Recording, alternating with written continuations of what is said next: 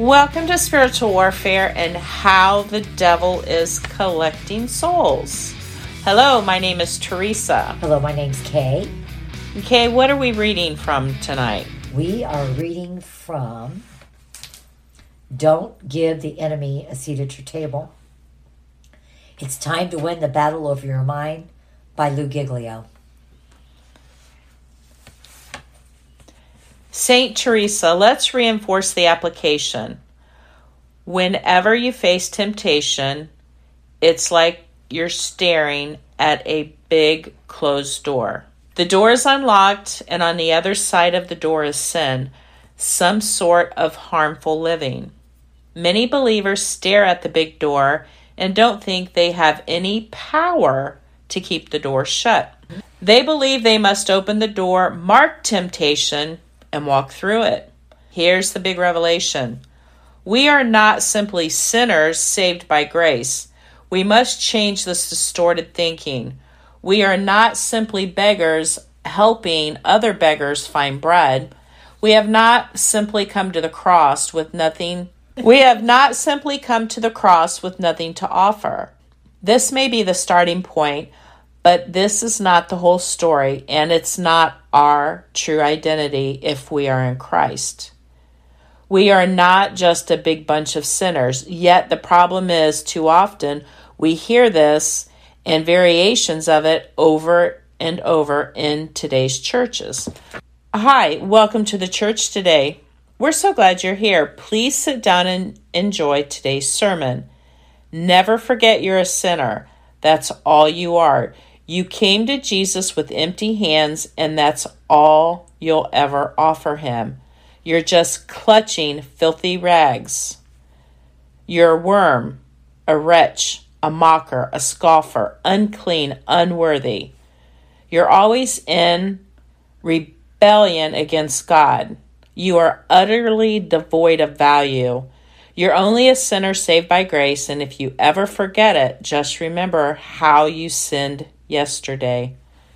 You sin today and how you're going to sin tomorrow.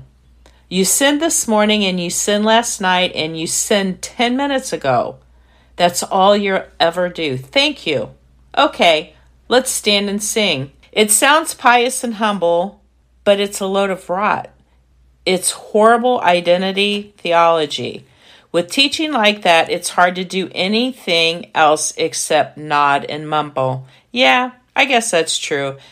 Then when you walk up to the big door marked temptation, you don't stand a chance. You open the door and you walk through it since that's what you've been conditioned to do.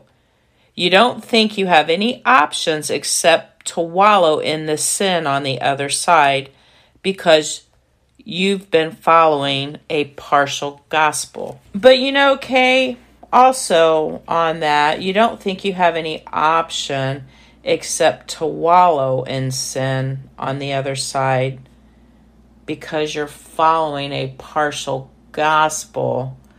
I think people just get in bad habits. Also. Right. Also. Yes. yes, they do. And they just keep going. If something horrible happens or they have a bad day, they think that that type of sin on the other side of that door is going to help them, but it actually weighs them down more. Right.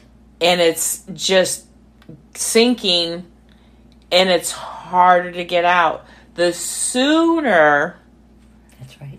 the sooner you get up and stand up and say, Enough is enough. I'm done. I am done. The Lord rebuke you, Satan.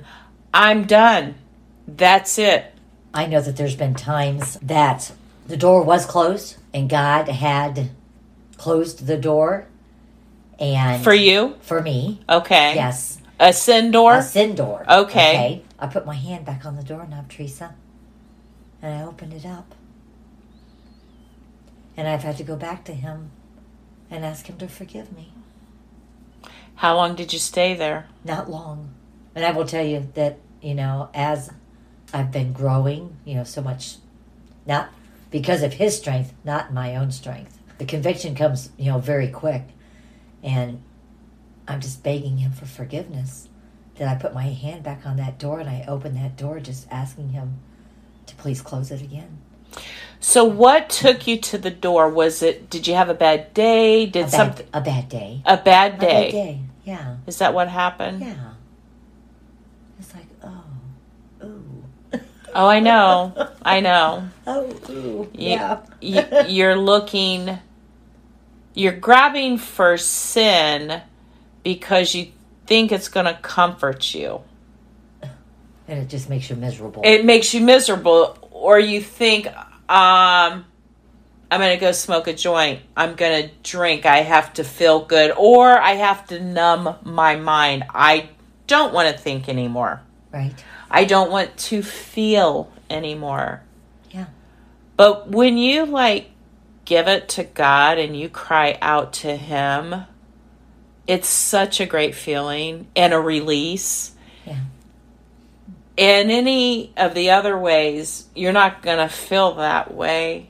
For a little tiny bit. Yeah, for a little tiny bit, yes. Okay? For a right. little tiny bit. And it's not going to solve the problem. It's fleeting. right. Very fleeting.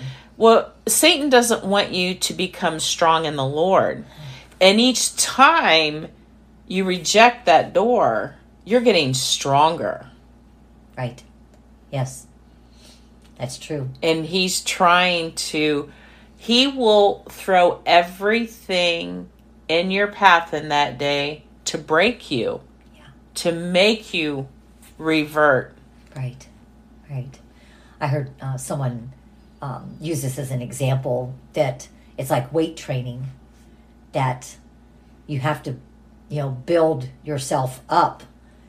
And every time you flee from a habitual sin and don't fall for the temptation, it makes you stronger. So, and as you keep, right, Yes. as you keep Working out.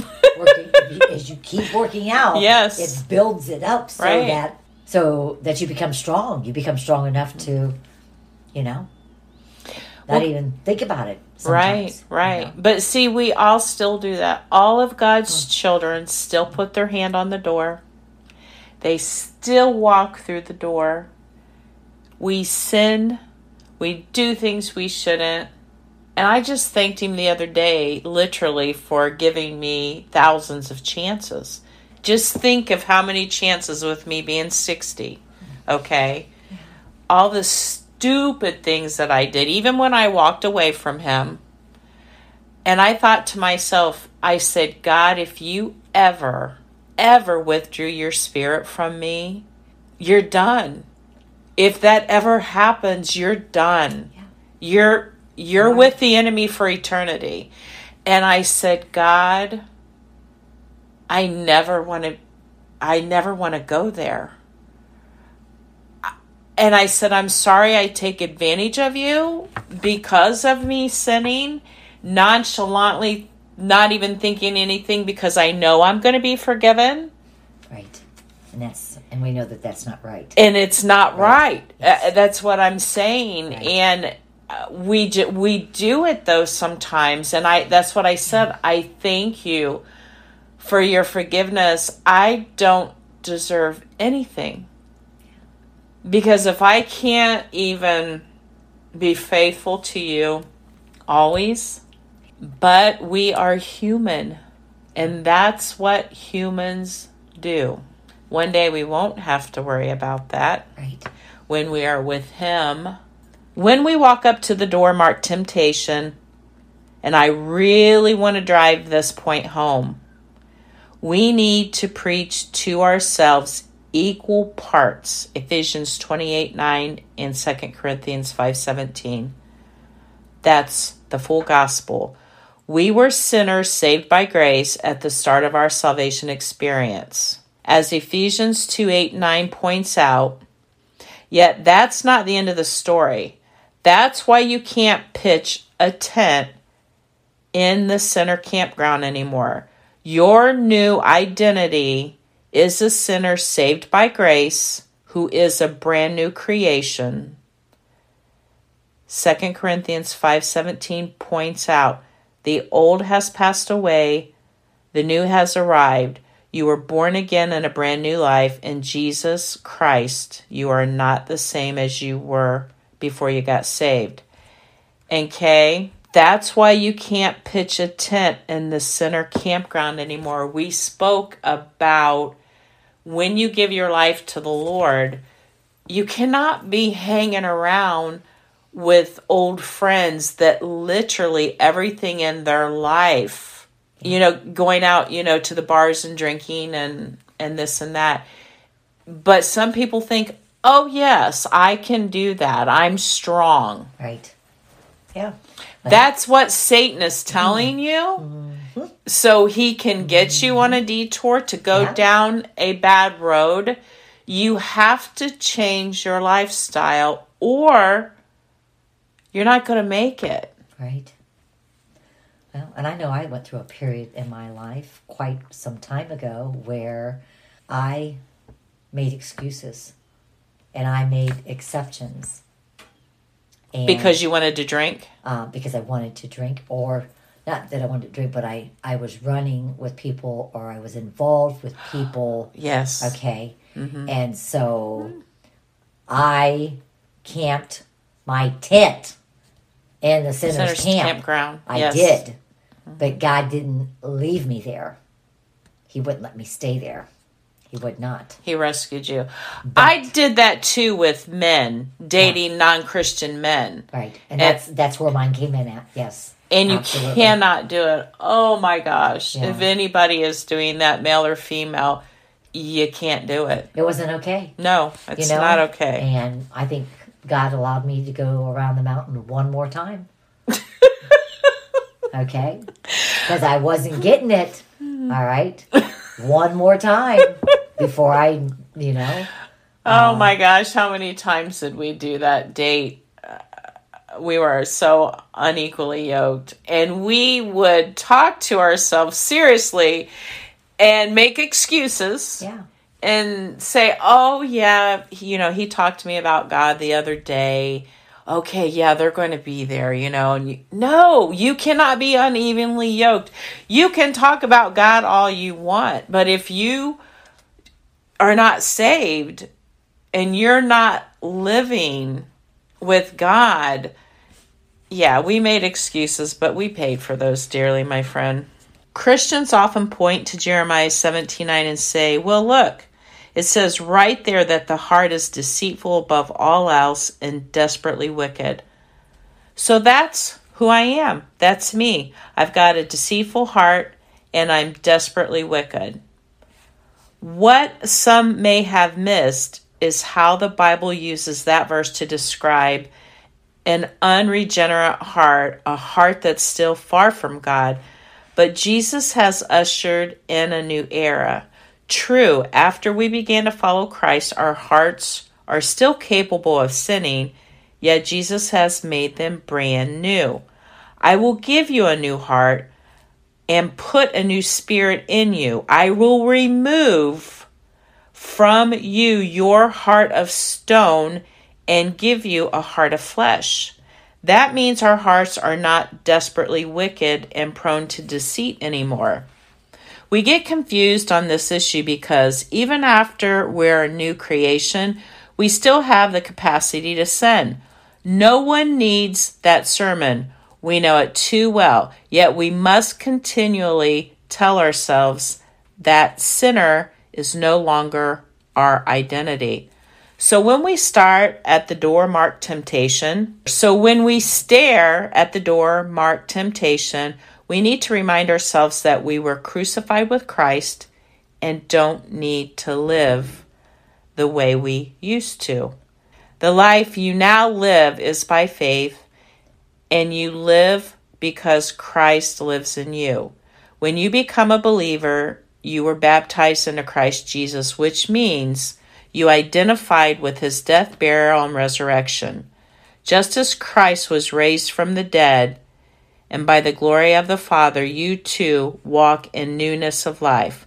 That's who you are today. You don't need to go through the door marked temptation. In short, you remind yourself you're a saint.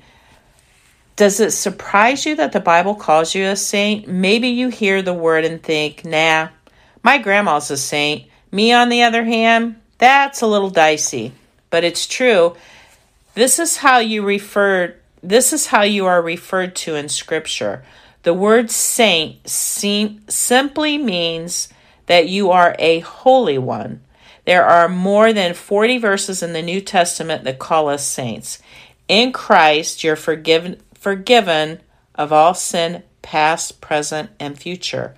You have a righteous standing before God. You are clothed by the righteousness of Jesus Christ. Don't walk through the door marked temptation. You're a saint. I think it's reassuring, Teresa, to know that we are clothed by the righteousness of Jesus Christ. And the word saint simply means that you are a holy one. Saint Teresa. Saint Kay. Has Yeah. a good ring to it, It doesn't does, it? doesn't it? Doesn't it just like do something to your heart there? In short, you remind yourself that you're a saint. Well, I I just think it's pretty awesome that we can look up right now and talk to our Father and say, "Hey, what's going on?" Yeah. Yeah. He wants us to come to Before him, him, Right? talk to him about anything and about everything. anything and everything, no matter what it is. right. So we want to encourage you to go before the Father, tell him that you love him, and tell him whatever's on your heart. He already knows, but he just wants to hear it. He does. And let him speak to you. Yeah. And sometimes you can just sit in quietness and just invite the Holy Spirit down and let them speak to you. Right. Okay. So we're going to wrap it up for this week. Yep. Praying that you have a blessed week. And we'll catch you next time. Thank you. Have a great week, everyone. God bless.